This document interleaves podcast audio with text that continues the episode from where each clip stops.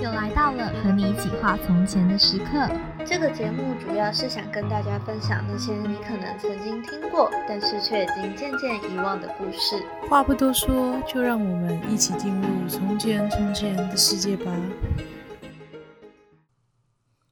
大家好，欢迎收听《从前有个你我他》这个节目，我是花花。我是泡泡，我是毛毛，好的，今天呢想跟大家说的呢是大家都非常熟悉的一个女神的故故事，就是爱与美的化身阿芙罗黛蒂，也就是维纳斯的爱情史。哦其实我那时候在查的时候，我一直很都就是一直都很不能理解，到底她叫阿佛罗黛蒂还是她叫维纳斯？就后来才知道说，原来阿佛罗黛蒂是希腊神话，他会叫她是这个名字，嗯然后维纳斯这个名字是罗马神话里面他会叫这个名字。罗马神话也有对罗马神话，对，就是罗马的故事里面，他都会叫他是维纳斯，但同样他都是爱与美的化身。对，那所以等一下的话，我还是会讲他是维纳斯，因为大家比较众所周周知的都会是这个名字。嗯嗯嗯，嗯，那前在很前面的故事里面，我记得有一集我们就有说到说维纳斯的诞生是怎么诞生的，那就是帮大家再复习一下，就是说它的诞 生是源自于父子权力的斗争。干嘛你笑什么？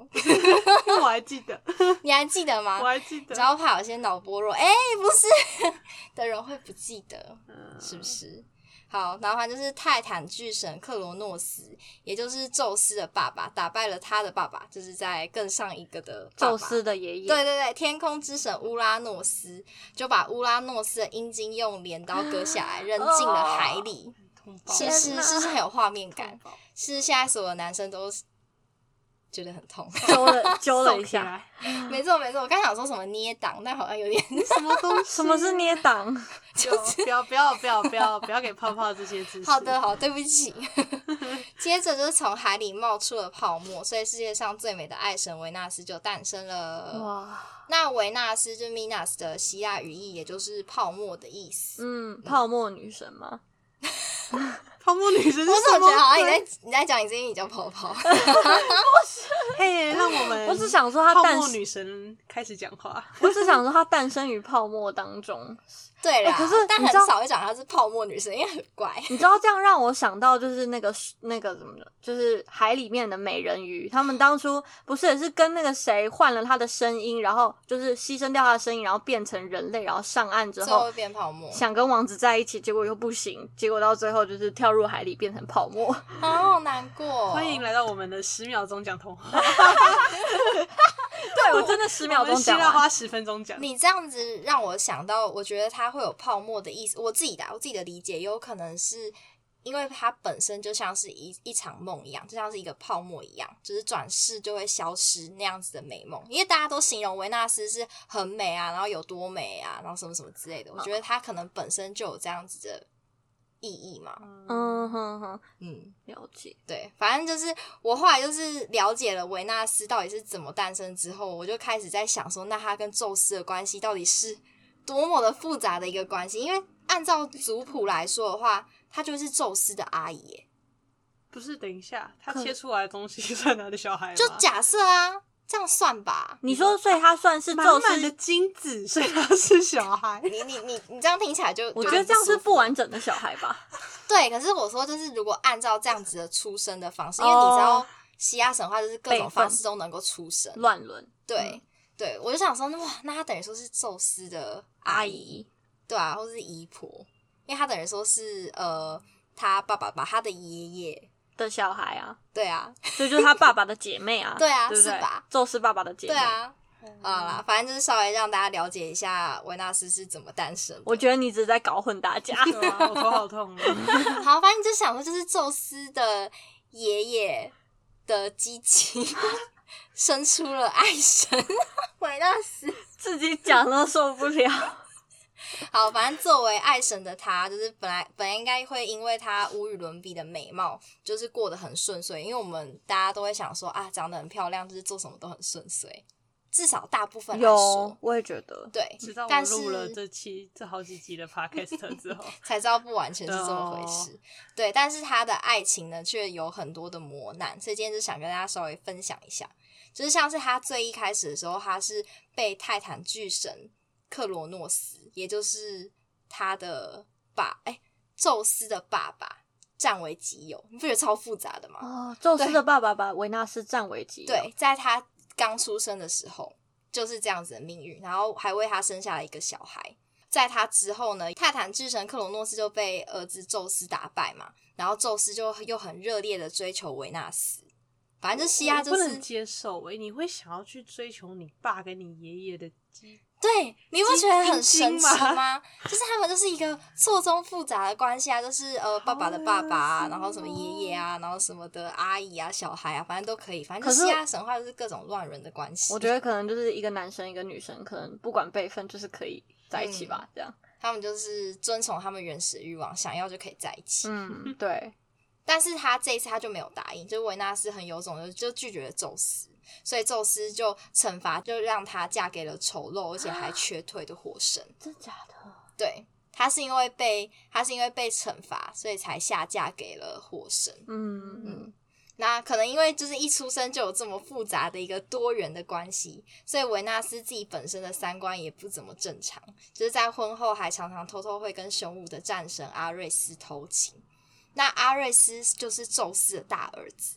嗯，所以就是一个就是跟爸爸在一起，然后跟儿子也在一起的关系。 嗯，然后还生下了就是丘比特，就我们很常听到的小爱神丘比特。嗯那大家可能就会想说，哎、维纳斯都这么过分了，那火神还忍得下去吗？因为其实你光听你就觉得说，哇，他的头上就是一片青青草原。 所以他这样，终于在有一次维纳斯跟战神偷情的时候，就火神就爆发了，他就想出了一个办法来惩罚这对奸夫淫妇。嗯，火神就在维纳斯的床上提前设置了一个巧妙的机关，然后有一次他们俩就在偷情的时候，就突然被机关所射出来的网罩住了，嗯，就抓了一个现行。然后后来愤怒的火神还把所有的神都叫过来看热闹，然后带他们在奥林匹斯山上游街示众。整个公审呢、哇公审他对，们你不，觉得超可怕的吗？然后让他们就是出了大糗这样。然后也因为维纳斯，因为其实除了阿瑞斯之外，维纳斯还有跟其他人就是偷情出轨，然后所以火神就是越来越生气，越来越生气，然后他内心不断喷发出来的愤怒，甚至让人间的火山不断的爆发。嗯，所以这也是为什么火神叫火神，他原本不是火神哦，好可怜，对哎他是被自己的对老婆搞到变火对神了，他原本不是火神，他原本是锻造之神，然后是后来才有的火神这个职称，就是因为维纳斯的不忠，嗯所以传说中每一次火山的爆发都象征着维纳斯的又一次不忠，听起来超可哇，怜，又一次偷情，没天错。哪！所以就是，如果现在就是火，就是如果火山爆发的话，就是维纳斯 又偷情了偷情是这样吗？还好那个希拉不是锻造之神，不然我们哇哦，现那在不应行该哦，一片火那海。太可怕了。全世界都是一片火海没，没错，错没错，没错。反正身为爱与美的化身，维纳斯当然就不会停下寻找真爱的脚步。所以除除了阿瑞斯之外，然后维纳斯还有很多的情人，像是神使赫尔墨斯，就曾经向他求爱，然后被他拒绝。哎然后那我很好奇，就是所以维纳斯偷情的对象究竟是追求他的人比较多，还是他追求对方比较多呢？他比较多都是被追求的角色，因为他本身就是美丽的象征嘛，对，就是传说中，就是他一出生之后，像是阿波罗啊、海神都有向他就是求爱过求爱过，但是他有没有接受就是他的事，因为他有你知道，就像篮子里面他有很多个蛋，然后他随便挑随便游这样，嗯超强 的，嗯，他就是爱与美的化身、但啊。他的儿子也就只有爱神丘比特，对不对？还有别的，哦，他还有别的，嗯只是比较哦众所周知的，就是丘比特。哦，就是他有很多小孩，但比较有名的是丘比特。 嗯，反正就是前面有讲说，就是他被神使赫尔墨斯求爱，然后被他拒绝嘛，然后就宙斯就遣神鹰，就是窃走他的一只鞋，窃走维纳斯的一只鞋，然后就送给了赫尔墨斯。然后他就不得不要去向赫尔墨斯索取的时候，就就中了圈套，所以就还跟赫尔墨斯生小孩。所以就是你刚刚不是问说还有没有其他小孩？他有，他有很多小孩。嗯嗯嗯，对，然后他还有像还有他还有跟就是特洛伊的英雄结合，就生出了罗马人的祖先哇埃涅，阿斯，嗯，嗯，啊然到后处播种，很多，而且他还因为就是他的小孩，然后变成了呃罗马的保护神，嗯，嗯，因为我前面有说他跟特洛伊的英雄结合嘛，然后其中他最出名的一个后代就是维纳斯跟人类王子生下的艾尼亚斯。嗯，就在知名的特特洛伊战争，然后身为战败方的艾尼亚斯就逃跑去意大利建了罗马城，就是古罗马的祖先。古罗马人就很崇敬爱神维纳斯，就视他成为民族之母、罗马的保护神，嗯哇，甚至在凯撒大帝家里还有特别祭祀维纳斯的神坛。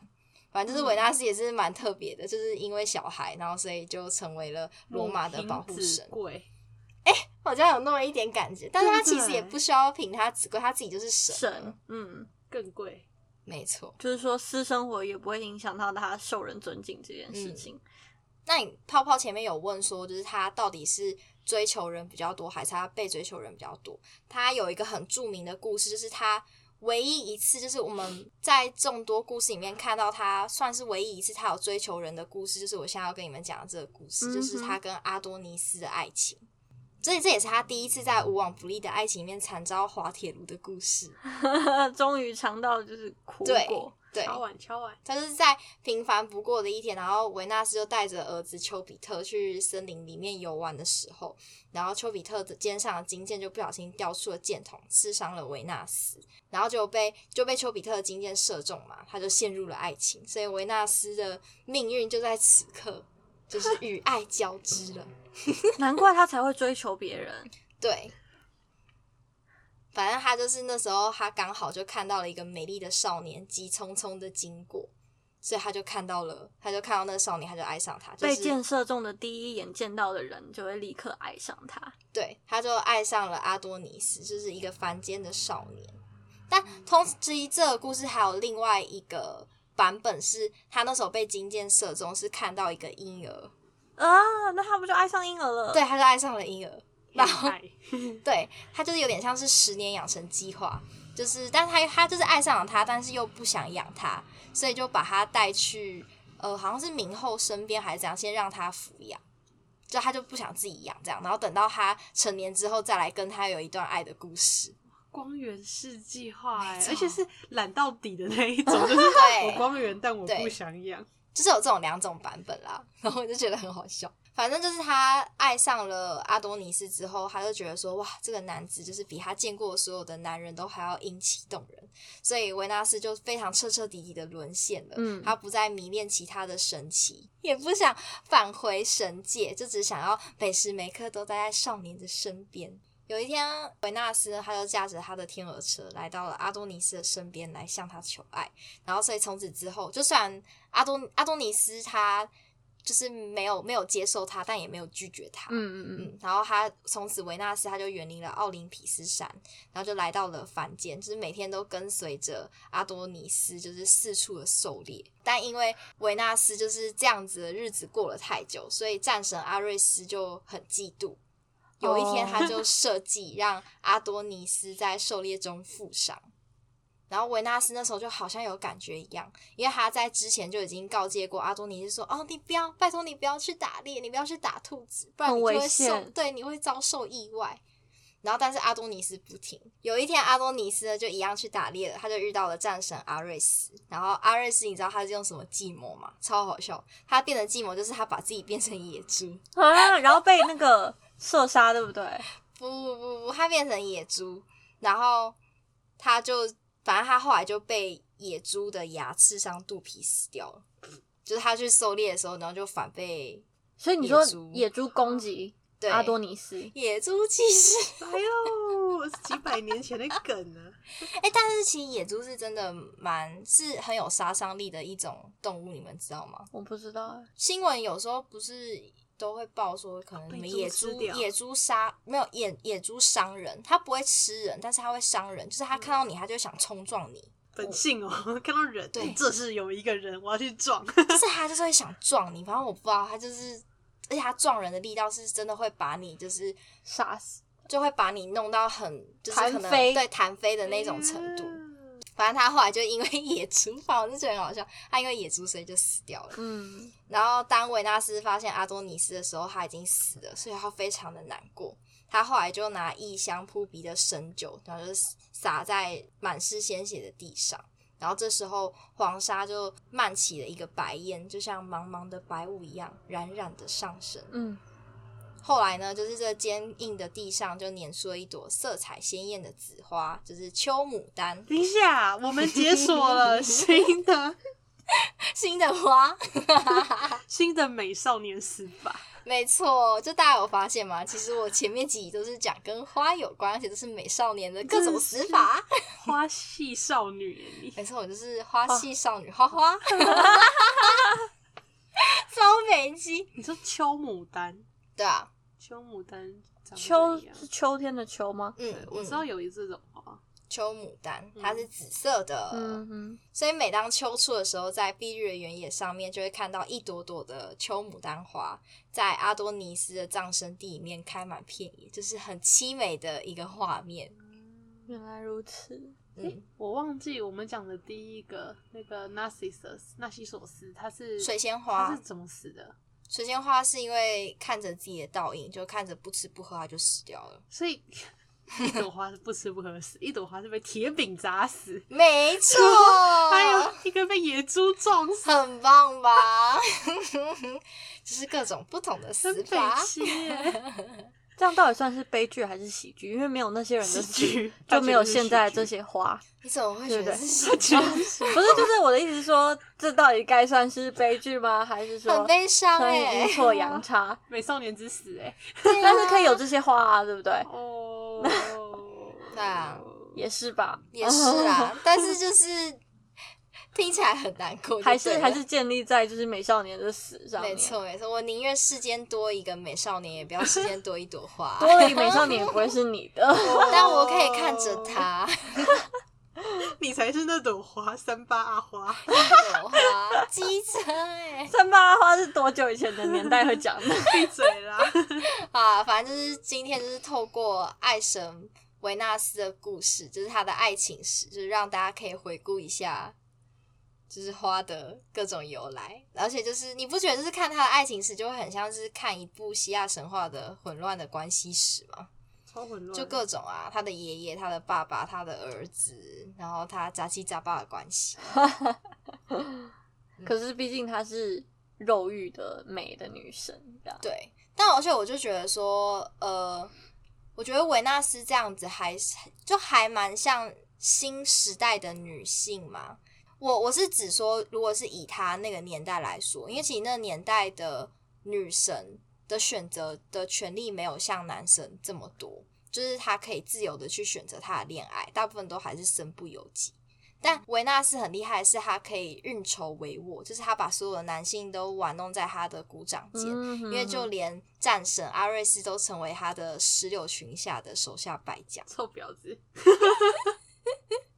像我那时候在查资料的时候，就有看到呃一幅画，就是那幅画是阿瑞斯跟维纳斯在田野间就是睡觉的画面。哦，睡觉，对嗯对，对，然后那时候阿瑞，因为阿瑞斯是战神，所以他永远都有那种很愤怒，然后就是有点愤怒生生不息的那种感觉，就是他永远都很就是都要征服的感觉，但是他却在维纳斯的怀里，然后就是变得很安详平和，就有点像是我觉得以老套的话来讲，有点像是爱战胜了仇敌跟战争，就是用爱和平一切的感觉。哦，对我，刚刚想到的反而是就是。他那个画面是就是战神阿瑞斯，该不会就是躺在维纳斯的胸部里的那种画面吧？没有啦， 人家没有，他不会画那么露骨。哦，没有，有些还蛮露骨 的，但他没有，他没有在他的你在讲少女的酥胸 吗。 Oh my god！对，好的，今天就是跟大家简单的分享，那希望大家会喜欢今天的维纳斯爱的故 事。没错，还有花又多了一朵花的由来了。没，错，应该下次不会有再下一朵花了，因为我看到大概就是又是美少年，然后又死掉变成花的故事，大概就是这三个故事， 嗯你能全讲也是很厉害，是超不是？扯这就是我故事的主轴。那默默在铺陈当中。没错，你们都没发现。 Oh my god，计划通，好的，请大家记得就是按赞我们 podcast